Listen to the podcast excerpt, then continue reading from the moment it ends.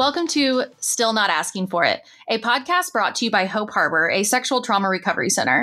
I'm your host, Elena, and in this episode, Mel G and I have Cree Dye on to discuss how we can heal our communities and heal ourselves. I first met Cree when she was teaching a free yoga class on WKU's campus for Hope Harbor during April, which is Sexual Assault Prevention Month. This was back in 2019, and I've been such a huge fan of Cree um, and her yoga and just her philosophy. And I'm just so excited um, about this episode. We address a lot of things like shame, about our bodies, anger, how we're all connected. Um, we get really into it. So, without further ado, here is Dr. Lucretia Dye. Hello. So, I will introduce myself as I come into this space as the daughter, the great, great, great, great, great, great, great, great granddaughters, the vision of all these amazing beings and amazing beams of light that have passed through time, right? I come into this space as an extension of those beams of light.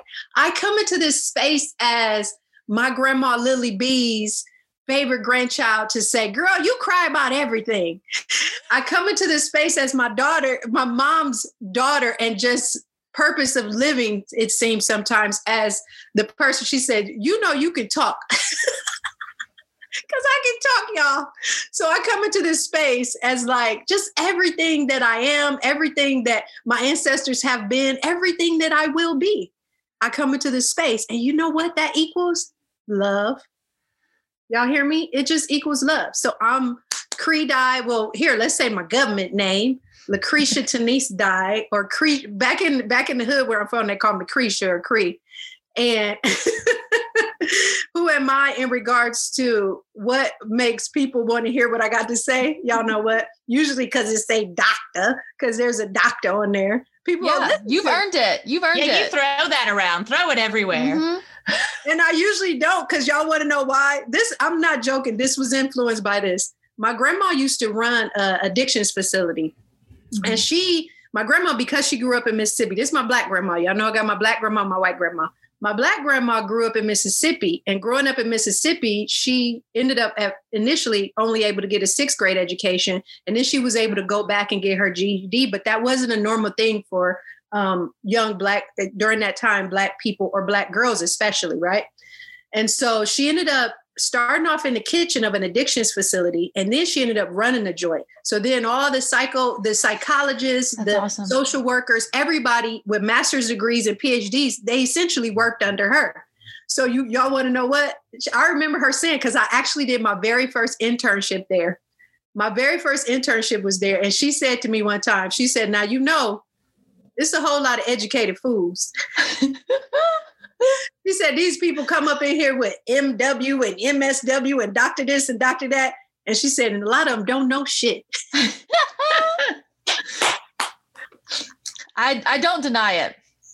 It's like in a PhD program, when you're training, you learn that you really, when you start getting exposed to all the things that you could possibly know, you learn that you know nothing. right? Mm-hmm. Like I'm like all the time, like, what do I really know? Am I really an expert on this? But I've studied it, but it's like so much more to know, right? Yeah. There's always, yeah, there's always more to learn. There's always so much, yeah, growth, opportunity. What is your PhD in? So, okay, my PhD. So I went to a program that was counselor ed and counseling psych, like slash counselor education, counseling psych. A lot of people don't understand the difference between counselor education and counseling psych. Most people just hear about psychologists, and the cha- the difference is really rooted in how we approach wellness and healing.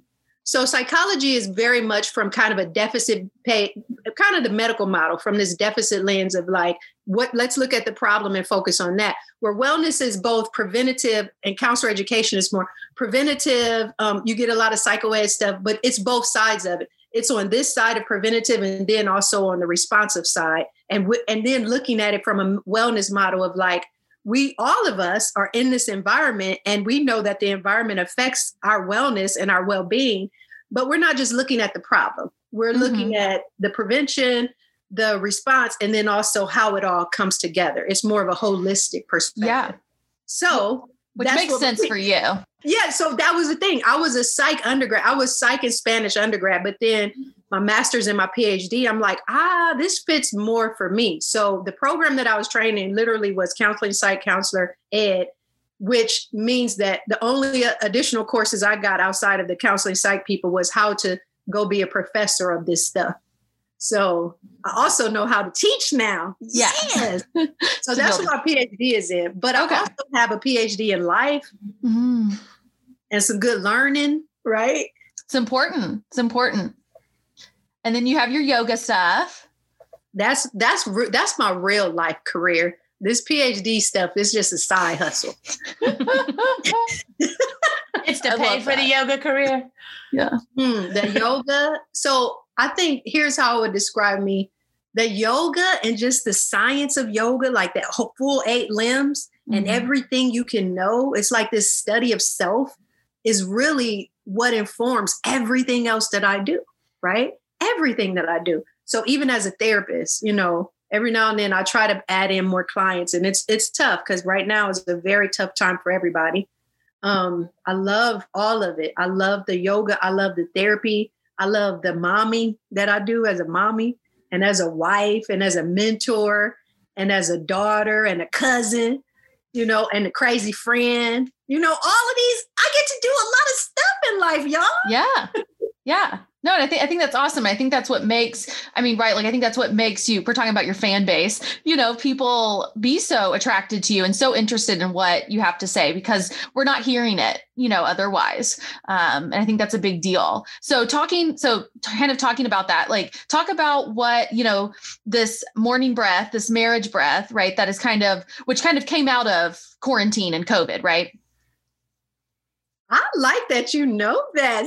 I like that. You don't notice that I like all of your posts? And do you notice how random I am? I am such a random being. So that that's it. And and I just a lot of times I'm just like, if I have a thought and it's a good thought or I perceive it as a good, I'm like, why wouldn't I share that with the world? Like seriously, I feel like anything I know, if you want to know, here, take it. It's just all it's all good. It's for all of us. So that's how the morning breath started, where as soon as COVID hit and we were shut down, I mean, my phone was blowing up messages. People were contacting me. Everybody's freaking out, right? And I was like, look, y'all, every day at 10 a.m., we'll get on Facebook and we'll I'll just teach you different breathing techniques. I'll just give you different tools, just stuff that I've studied because I feel like I study to live and then I teach from my overflow, right? I just got all this overflow. And so I started doing it. And I didn't I didn't plan on doing it like throughout the rest of the whole year. I just thought it'd be, you know, a couple weeks or something. and then Yeah. it just continued. And then you know what really made committed me to continue? Um when I would get messages, people inboxing, and they would be from, I mean, anywhere in the world. They're like, yeah, one of my friends, I stumbled upon you, blah, blah, blah. And what you said to me, like, thank you. And then I mean, like, really deeply going into this is a situation I was in, you know, suicidal ideation, you know, like Mhm. all these different things. And and they'll say this one thing you said. And so once I start, I start getting so many of those, like my inbox was just blowing up. And so then I would commit to my morning meditations to just receive from the universe what maybe somebody out there needs something in particular to them. So universe, go ahead and tell me and I'll drop it. I love that. Yeah. And I think, but, and I, I think that shows right the power in it. Um, you know, and so, and, and you've, yeah, and you have like a wide variety of topics, right? Sometimes it was, you know, stuff that was relevant to what was going on. Um, you know, and, and I think obviously, you know, with the Black Lives Matter protests, you know, after um, George Floyd's killing, uh, after Breonna Taylor's killing, you know, um, so kind of, you know, maybe talking a little bit about that, like where were, I don't know, your thoughts, your the reactions from the community, kind of where you were coming from, you know, in those spaces. Oh, no problem. Um, it's probably a topic that is just to me, it should be intimately connected to all of us. Just, you know, one person, because I am you and you are me, right? Mhm. So it's like I'm not separate from anyone. I don't care who's being killed. I don't care what race they are. I'm not separate from anyone. And so I, I, I really feel like I, I kind of choke up a little, like I tear up just thinking about now just humanity and actually all beings, not just, you know, humans, but animals, just all beings, the trees, you know, everything. I, I feel so deeply and intimately connected to it that, and that's one thing I, I learned as a child. I always felt kind of this clairvoyance, you know, like this medium mm-hmm. sense of just connected to all things. And so during that time, the beautiful part for me is just recognizing that we're all like chemicals reacting, right? We're just organisms responding to our environment. And how can I frame it for people? How can I help people see that you know this is us? This is this is what's happening to them is happening to you. Whether you're mm. I, y'all I, will do these writings. Like i take a journal i have a journal and i literally take it everywhere i go. I, I always have my journal with me because i feel like and i always say oh god what you tell what? You got me told me something good. Like i'll get these ideas. I'm like oh that was good. That must have been from god. So the universe will give me great things. And so during that time all i wanted to do was offer to people just some ways to look at it where we didn't like take it to heart or let the anger the anger that was present because we know anger you know all emotions are here to inform us. Mm-hmm. and anger comes to tell us about our values right? And how people can connect so deeply to their values. And then that's where the anger comes. So that means it means a lot to me right? So then that's where we saw the anger. So just offering to people like everything you're experiencing and feeling like it's real but it's not just real for you it's real for all of us right so my approach and my perspective on all of that, I'll, I'll tell you a foundation that I have is that I have always been passionate about all people groups. Mm-hmm. And I've always studied different people groups. And I teach, I've taught for years social and cultural diversity and looking at like how the MWE, the MWE of it all, MWE, right? The me and the we, and teaching my students about how do I look at MWE. And so when all that was coming about, my words and communication were just to all of us as a family, not to Black people, not to white people, not to Latino people, not to Asian people, is to us as a family to essentially mind your kind. Like celebrate the kind that you are, meaning, okay, I'm biracial. I have a Black mom and a white dad. I'm from the US.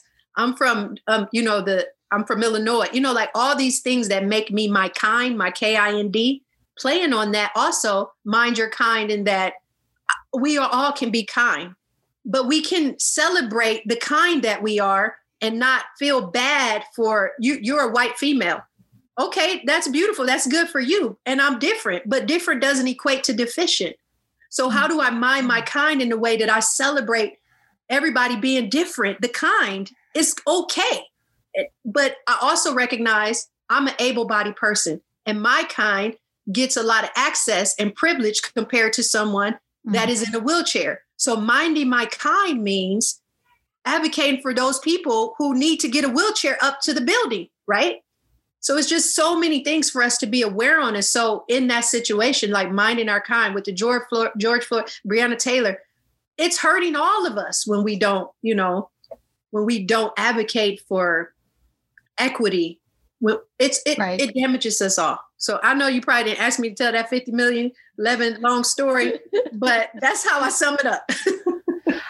no, I love, there was a part where you said anger shows our values. And uh, I feel like this podcast was birthed out of anger, which doesn't sound positive when I say it that way.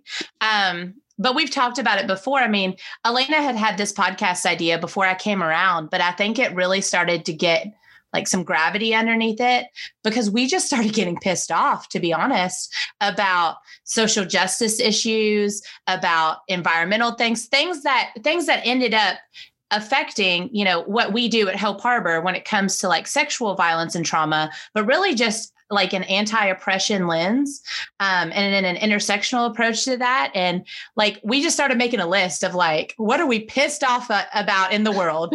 Um, and that's really how like we've started creating our episodes of like you know we wanted to do episodes about you know health and wellness because we don't feel like people know about it we wanted to do episodes about bdsm culture because we hate that it's seen as this negative taboo thing when it can be healthy for certain people and so i love that you put anger just shows your values because it's a much better way for us to describe how how we put the podcast and then why we hold such value in it is mm. i feel like it was our expression of okay, instead of us just screaming about it at the office, uh, y'all give us a platform so we can scream about it to other people. Yeah, I also wrote that down. Anger shows our values. Well, every every emotion is our friend. It's a messenger. It comes to tell us. And so when anger shows up, there's something that you really loving or something that you see an injustice happening, right? So when you see an injustice happening, if if it's connected to your heart, then there should be some anger. I don't know if you all have ever heard me talk about my middle daughter, who is my fire, but I mm-hmm. always tell people this like, you know, when people reference young people that get angry or they have this, this, you know, this rage inside of them, I say, we got to tap into that. So for my middle daughter, I always tell people that I love that she has, I call it her passion. And whoa, do I need to channel it sometimes? Because whoa, that passion. But that means she sees, that means she cares. That that means she mm. sees an injustice somewhere. And the best part is to be aware of it and to say, where is this injustice? And then what do I have the influence or the power, the ability or capacity to in, to do an influence in a different way where that I can see justice for all. So I'll say this girl and her passion and the things she gets upset about, she could either make this world just or she could burn this mother down. do one or the other. I hope you all are using your anger to not burn this mother down, but to make it just, okay? We're trying. Yeah, but I think though, you know, because yeah, we do often, right, like um, attribute anger as this, yeah, negative emotion, as this wrong emotion. Like it's it's um, invalidating. Like you shouldn't have anger, right? Everyone should just be like, you know, hmm, kumbaya, and like, you know, and and so there becomes shame with that response, you know. And I think especially when talking about um, injustices in the world, you know, because it can become, right, like so difficult to have a conversation with someone to grow, right, to grow individually and as a group and, you know, and just see the other side's perspective. Um, sometimes, sometimes the other side's perspective is really problematic and we don't really need to see it, but, you know, and so we you know like we we think that anger is like really problematic and so you saying that you know that anger shows our values i think you know and then mel connecting it to like the podcast. Um, i think too you know if yeah you saying oh let's like you have these thoughts the universe you know is telling you these thoughts um, and you need to share it. You know there's yeah there's power in that. Um there's so power in there. I love that. I love that for sure. And and yeah just the individual journey too like on your own anger and then right? That's like one thing. And then having to maybe see where other people's anger comes from. Um, hey let's do let's do a little activity together then. Okay. Y'all ready? Yes. You're like ooh. Okay so here this is what with with helping people just come on y'all it's it's such good life. We all here for each other. Listen when you talk about this anger and you said like people who have different values and some that we don't even need to hear I want you to think about and feel about in your body. When was the very first time you felt that anger in your body? One, when was it and where in your body did you feel it? Are you wanting us to answer? Mm-hmm. um, you know, my my first thought, and of course, I guess I can't say this was like literally the first time I'm feeling anger, but you know, because now I have like injustices like at the top of my brain. So I think about being like a kid in school, and um, and teachers asking for boys to do something that's like somewhat physical, you know, they're like, can you roll this TV across the room? And it's like, it's literally on wheels. Like, you know, why does like what makes you think this like 12 year old boy, you know, can do it better than me? Um, and yeah, and just feeling that I, I feel like I felt it in my chest. Yes. I often, I often feel a lot of anger in my hips, but I felt like thinking back on that, I feel it in my chest. Mm. So let me just jump in on that real quick. Just like that experience, y'all, and just how our, our biography, our experiences become our biology, right? And that experience of you noticing that and the direction that it could have went inside of you where it could have had you feel like oh gosh girls are weak. Like girls don't get invited to do things like that and girls which happens right? We hear right. that. Girls they're just so docile and they just can't physically do much right? They, we can adopt that story that narrative. Or like you you're like mm this don't feel right. Uh-uh. Nope. You know you don't accept that and so that's where you channel that anger and you say, okay, what am I going to do? And I'm sure, I'm certain, and I don't know your whole little story of how you arrived to this place in this time in this very moment, but I guarantee you it's been showing up, right, over the year. right, for sure. Oh yeah, I think I even said something to the I mean, I'm sure now that I think about it, I probably was younger than 12. But yeah, like saying something like, why can't I do it? You know, and like watching that like uncomfortability of the teacher be like, uh mm-hmm. I love it. What about you, sis? Um my the first thing I thought of, and I feel like I was in like sixth grade, but I might be wrong. And it was when Harry Potter got big, and I'm like the biggest fantasy nerd still. Um, and I remember I went to a Catholic school, um, and we were reading Harry Potter, and I remember my teacher came up and ripped this book. And it was the first time I am like, Debbie do gooder in school. Like I'm like, yes, sir, yes, ma'am. Like I want to be sitting at the front of the class and kissing your butt. Um, and I stood up and I screamed. Like it was, oh, it was bad. Um, and I feel like I always feel anger like in my gut. I feel a lot of things in my gut though. Um, like my Enneagram type, I'm an eight. Like I feel it all, like in that that gut instinct in my stomach. It's like when I'm anxious, it's in my stomach as well. So and Quick pause. Cree, do you do Enneagram? Oh, yes. And I want to tell y'all my number, but I might have to search. I have it written down. So I think I, I don't know why I think I might be a seven or eight or something. Because I remember seven was what my, I was going to guess. A seven or eight. I remember having this discussion with a friend that's a one. And it's like, oh, yeah, I'm not a one. I saw was, we ain't ones. We ain't ones. Okay.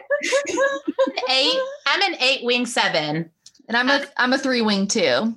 And so an eight, an eight is like the challenger. It's like you always see um they're usually like the most abrasive of types and i don't say that in a bad way i like being abrasive. Um but they're usually the person that's always like fighting for the underdog um and like sees their cause and has to go for it. Usually they're like brutally honest sometimes not always in the best way. Um and then a seven is more of like the fun loving like there's always like a you have the fear of missing out on everything you got yeah you want to do everything um, and so the eight never wants to be controlled, and the seven never feels satisfied. So I'm like a good mix of those two. I'm I'm just sitting and trying to remember. I can't. I'll have to look. I have it in some notes somewhere, right? But I love it. I love the enneagram. I love I love any tool that lets you explore you. It's this mm-hmm. art of introspection that we get to you know have fun with. And I love that you brought up how it can be on either end and how everything everything could be something depending on the context everything that we can think of can be this is great or oh this is awful just depending True. on the context right? Yeah. Right. Well, and it depends on how healthy you are. Like i i really like the enneagram so much compared to other tools because it shows you like it you can't just say oh i'm this way so they, therefore i'm just going to rest on that. It's like there's always room for growth and like knowing other people is like i know elena's type now so then i can talk to her and react to her in ways that are most appropriate for her type. It's just it's just caring more about people, being interpersonal. And it's really helpful, I think, for people in therapy. Like to, you can like use it with clients and stuff. Um, you know, because uh although I think I'm a little bit more knowledgeable than my therapist about Enneagram, but I've definitely encouraged her to to be more into it. But like for me, it's helped me give a name to these emotions, these things that I experience, right? And then be like, you know, like everyone's different. Like other people don't experience this the way you do, and that's okay, you know, um, that kind of stuff which I appreciate about like, you know, uh, horoscope and stuff too, which it's, you know, you make it, it is what you make it, you know. I was about to say that too. I do that with my zodiac too. I'm like, I'm an Aries. I'm sorry. but you know what's so beautiful about that? Like you said, when you put a name to it, like on one end, we can, when you can name it, you can tame it. It's like you mm-hmm. can identify if there's a problem, you can identify the problem. So then it's easier to um, adopt a solution. But then sometimes we can name it and tame it and then use that and say, well, this is just the way that I am. We get a fixed mindset and say, well, this is what I have. And so that's why it's showing up this way, right? So everything is about finding balance. We love balance. It's about finding that balance in the middle because when we're too far this in or too far this in, we get those extremes that, right? Ooh, right? Yeah. So okay, so I'm thinking back to how you you you had said, you know, you've always been like someone who felt everything you know you felt like the universe you felt and you know connection to animals and stuff. Um, is that kind of what led you to want to be you know a therapist to, to get into psychology and clinical work counseling kind of work? Even to be a teacher and educator? All of it. Like literally as a child the clairvoyance like the mediumship the kind of spirit communication within me always mm-hmm. an empath mm-hmm. always as a child, as a little girl, just really feeling other people. And when I say, like my grandma would say, I cry about everything, like she used to tell me, like I would cry because I would feel other people's pain. Right. And as a little girl, I didn't I didn't know what to do with that or how to put it, or, you know, I didn't know. And I wasn't, there wasn't, you know, you think about everything and how environment waters or grows something, or it can make something stagnant or, or just completely kill it, right? Mm-hmm. I wasn't in an environment that allowed that to grow, my intuition, that the aspect, that clairvoyant aspect of me. And so I used to look for ways that I could, it, it, it's like it's welcomed. So in school, um, just being a student allowed me to like show up like I, I loved information. And so I used to try to find ways to direct that energy of like, if I learn everything that there is to know about something, you know, it's okay for me to know a lot of things or feel a lot of things because it's in a more, I don't know, a, a formal way or a standardized way. Because I mm-hmm. used to mm-hmm. feel people. I literally used to feel people. And it wasn't okay for me to do that or to point out, like, if somebody walks in the room and I see an adult and I say, you're sad right now. What what are you sad about? You know, and they don't necessarily want that emotion to be discussed, but right. it's what I knew. I felt it. So ever since, I mean, literally as a, as a child, I remember that. And then I remember even going through school, K 12, I always said, I don't know what I'm going to do. All I know is I need to be with people. I need to, I need to be working with people. So especially little ones, especially children, so in love with them. Right. Mm-hmm. So it just, it, it was immediate that I was able to see my calling and see my creation and purpose of my creation as a child. I just have a question about you talk about, you know, you saw yourself as this clairvoyant child. And I noticed you had said something about like you didn't feel like it's fostered. How would you have liked it to have been fostered? And I say this technically from a personal standpoint. I feel like my child is a clairvoyant. He talks to spirits all the time and tells me about them. Um, and he's like this very empathetic, like empathetic soul. And I just like want to be able to like foster his needs as much as possible.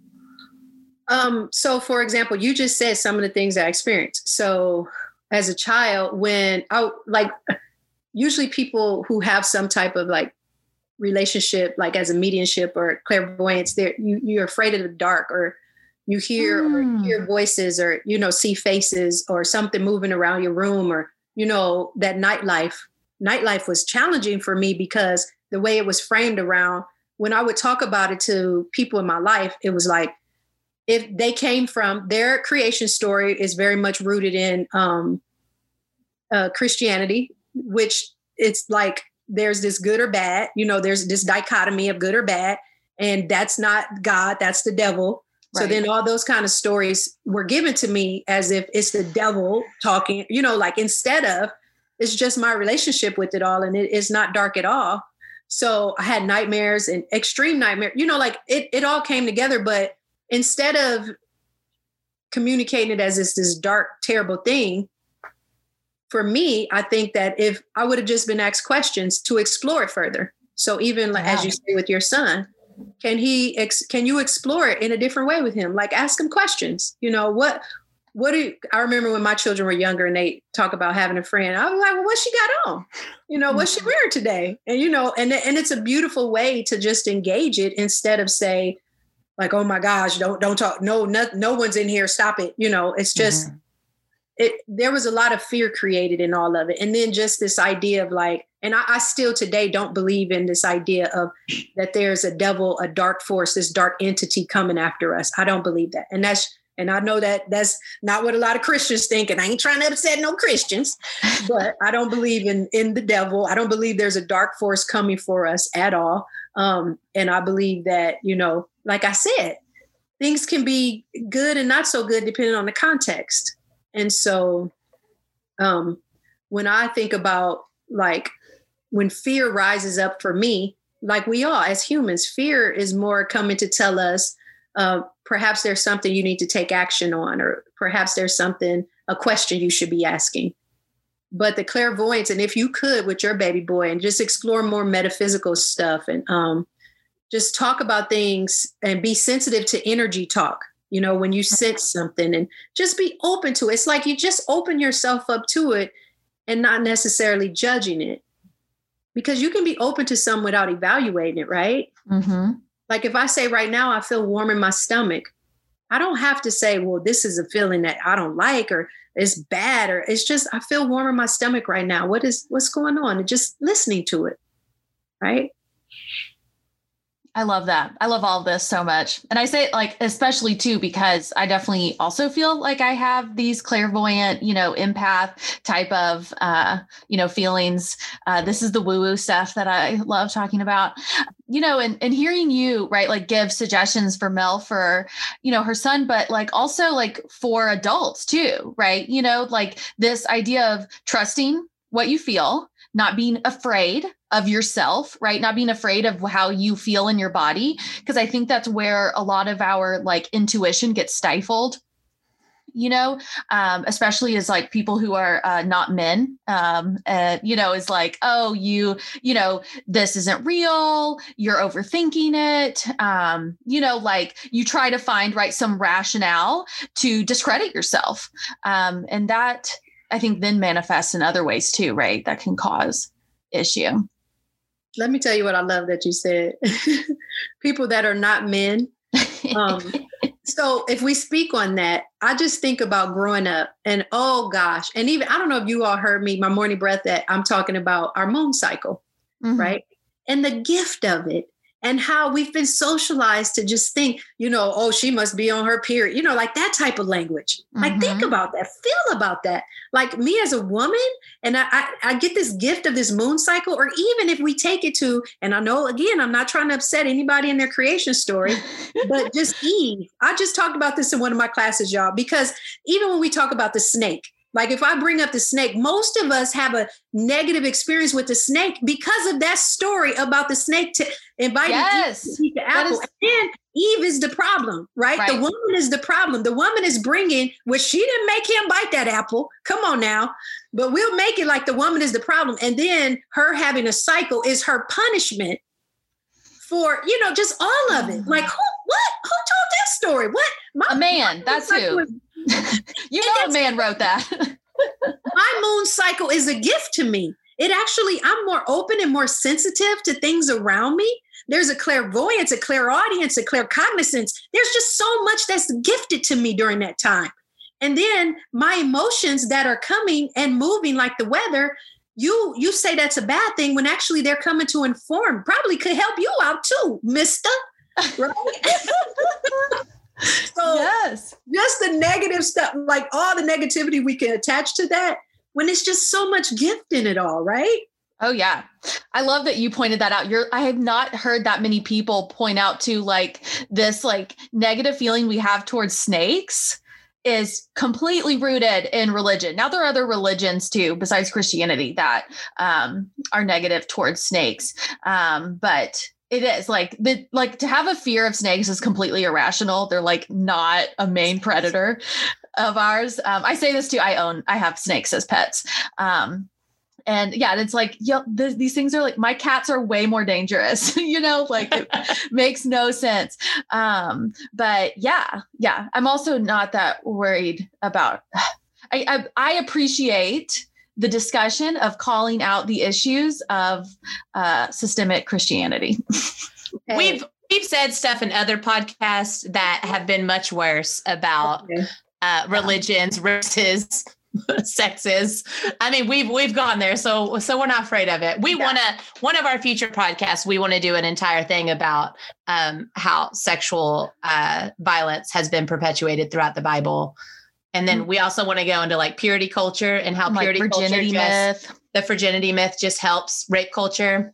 So yeah, we're going there. We're we're getting there. Uh, don't get me started on that because I was I, I could pull up notes right now. The other day in meditation It was, mm. I wrote down, what is your sexual story? Like the story about sex with you. And I wrote, I literally wrote this down and I have like a list of questions because I was like, I should just do a, I should just do a marriage breath, but specifically for people and relationships and how for non-men that story that was told with you and how that's still affecting your sexual life today. I'm serious. I was thinking about yeah. that. But then I got to add something about the snake. How the snake represents rejuvenation mm-hmm. and regeneration and new beginnings. So y'all remember I said I got a daughter that that that's my fire. She comes home once she turned 18, y'all. She just started getting tattoos, like tattoo. Just it seemed like every other day she had a new tattoo. I mean, here, here, here, here. You know, like all over her body. One day she comes home, she's got this snake going up the back of her spine. It's a red snake.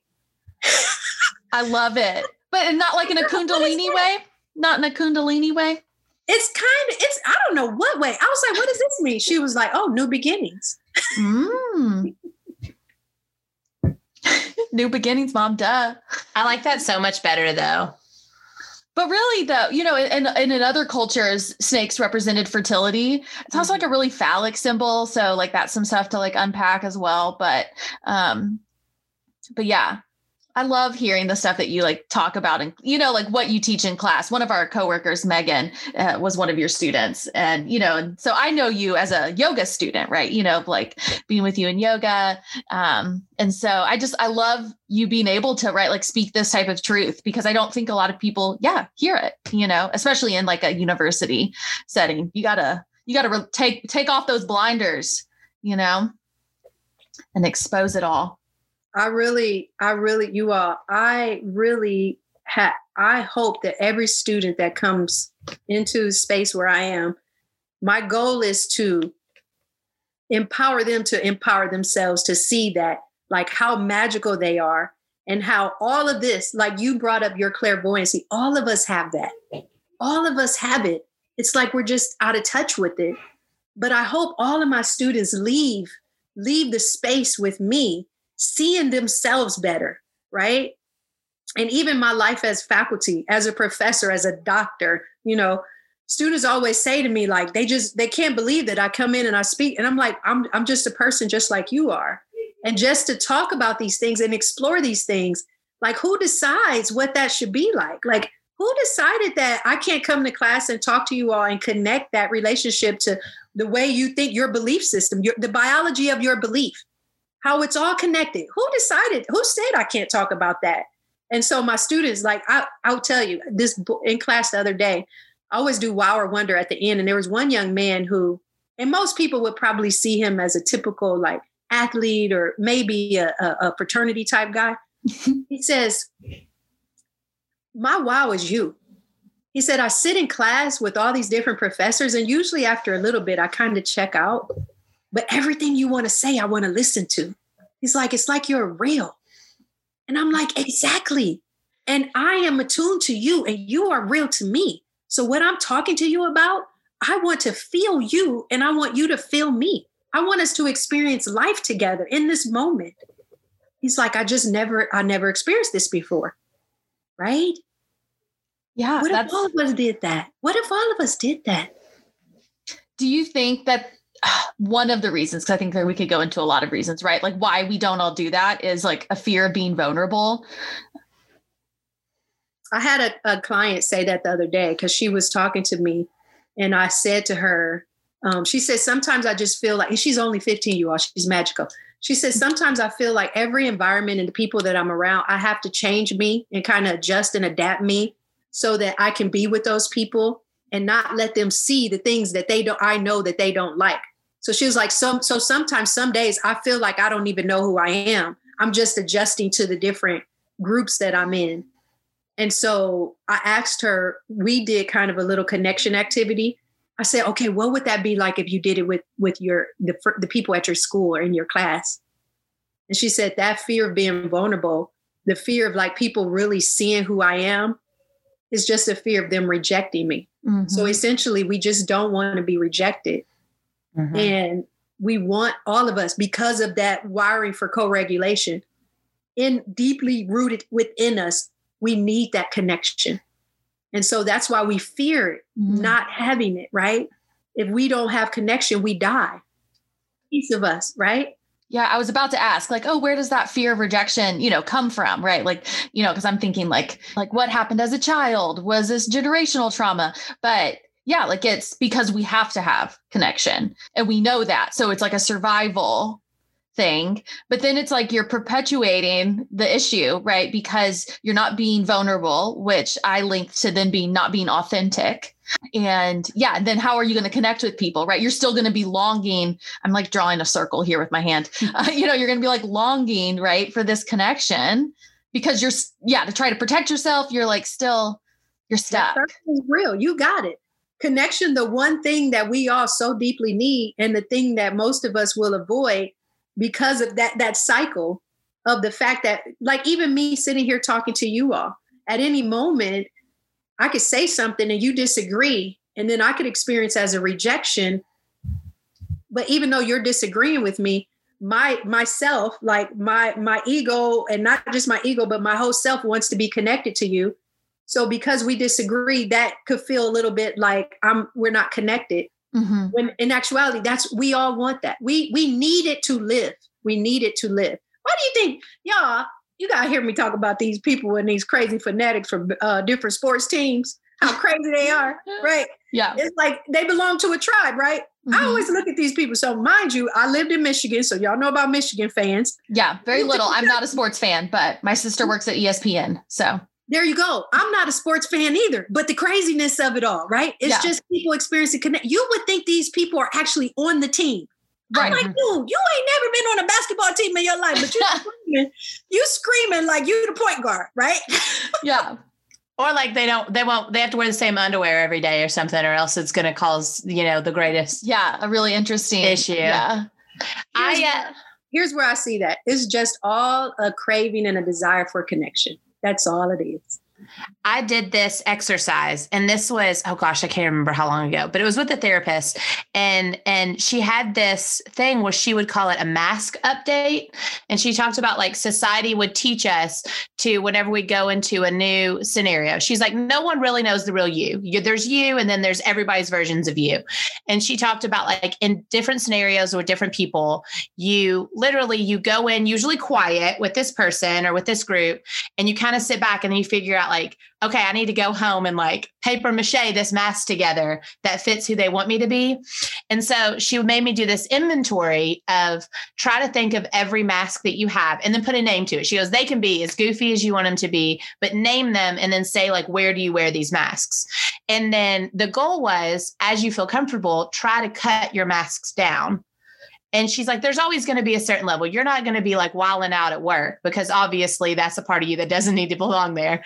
Um, and she's like, so you're always going to have a few. And she's like, but most people, she's like, when I ask them to do this activity, they'll come up with like 30 or something. And she's like, and you know, then you can never authentically be yourself if you're consistently changing your mask or whenever you get multiple groups in the same place and then you're doing this juggle of your anxiety of like how can i be these two people at the same time? Um, and so it's something that still sticks with me and this is like 10 years later that i still keep this list of like am i wearing these masks? What are they? What are they named? And then i try to challenge myself to like slowly drop them. Like okay i like this side of me better so how can I wear that mask in front of these people? Um, and I really liked it. It was something that's always stuck with me, and I continually use it. It's just like archetypes, right? You know, different archetypes. It there's more to us. Like there's, like you said, the wild and outside, and this side, and this. It's just archetypes, and that's that's beautiful. It's like we are so many, and we are one, right? And then the here's what I will tell you though: when you turn forty, you don't give a damn about all those masks. You just no, I'm just I'm being silly, but I feel like once I hit 40, I was just like, you know what? I'm too old to be somewhere I don't want to be. I'm too old to be acting some way that I know that I don't feel like being. And I'm I'm too old, you know, like once I hit 40, mm-hmm. I'm like, girl, that's it. That's it. So go just wait till you get to 40. it makes me look forward to turning 40 a lot more. Do you feel like that comes from though just being exhausted and, and, realizing that it doesn't work? That you know, right, being this inauthentic self it doesn't give you the benefit. I think it get it. This is how I see it because I'm 45 now, but I see it as I've had enough. It's kind of like collection of data, you know. I've collected data long enough. I've collected some longitudinal data that shows like some things that is just not me. And then it's like I'm at a point now where like I really, really like me. Like mm-hmm. once upon a time, we all liked ourselves as children, and then the world started telling us who we needed to be. Right. And then we didn't necessarily like it all the time. But but I'm back to that little girl before the world started telling me who to be. I like me, you know, and I like me even more when I show up just as I am and not how other people want me to be.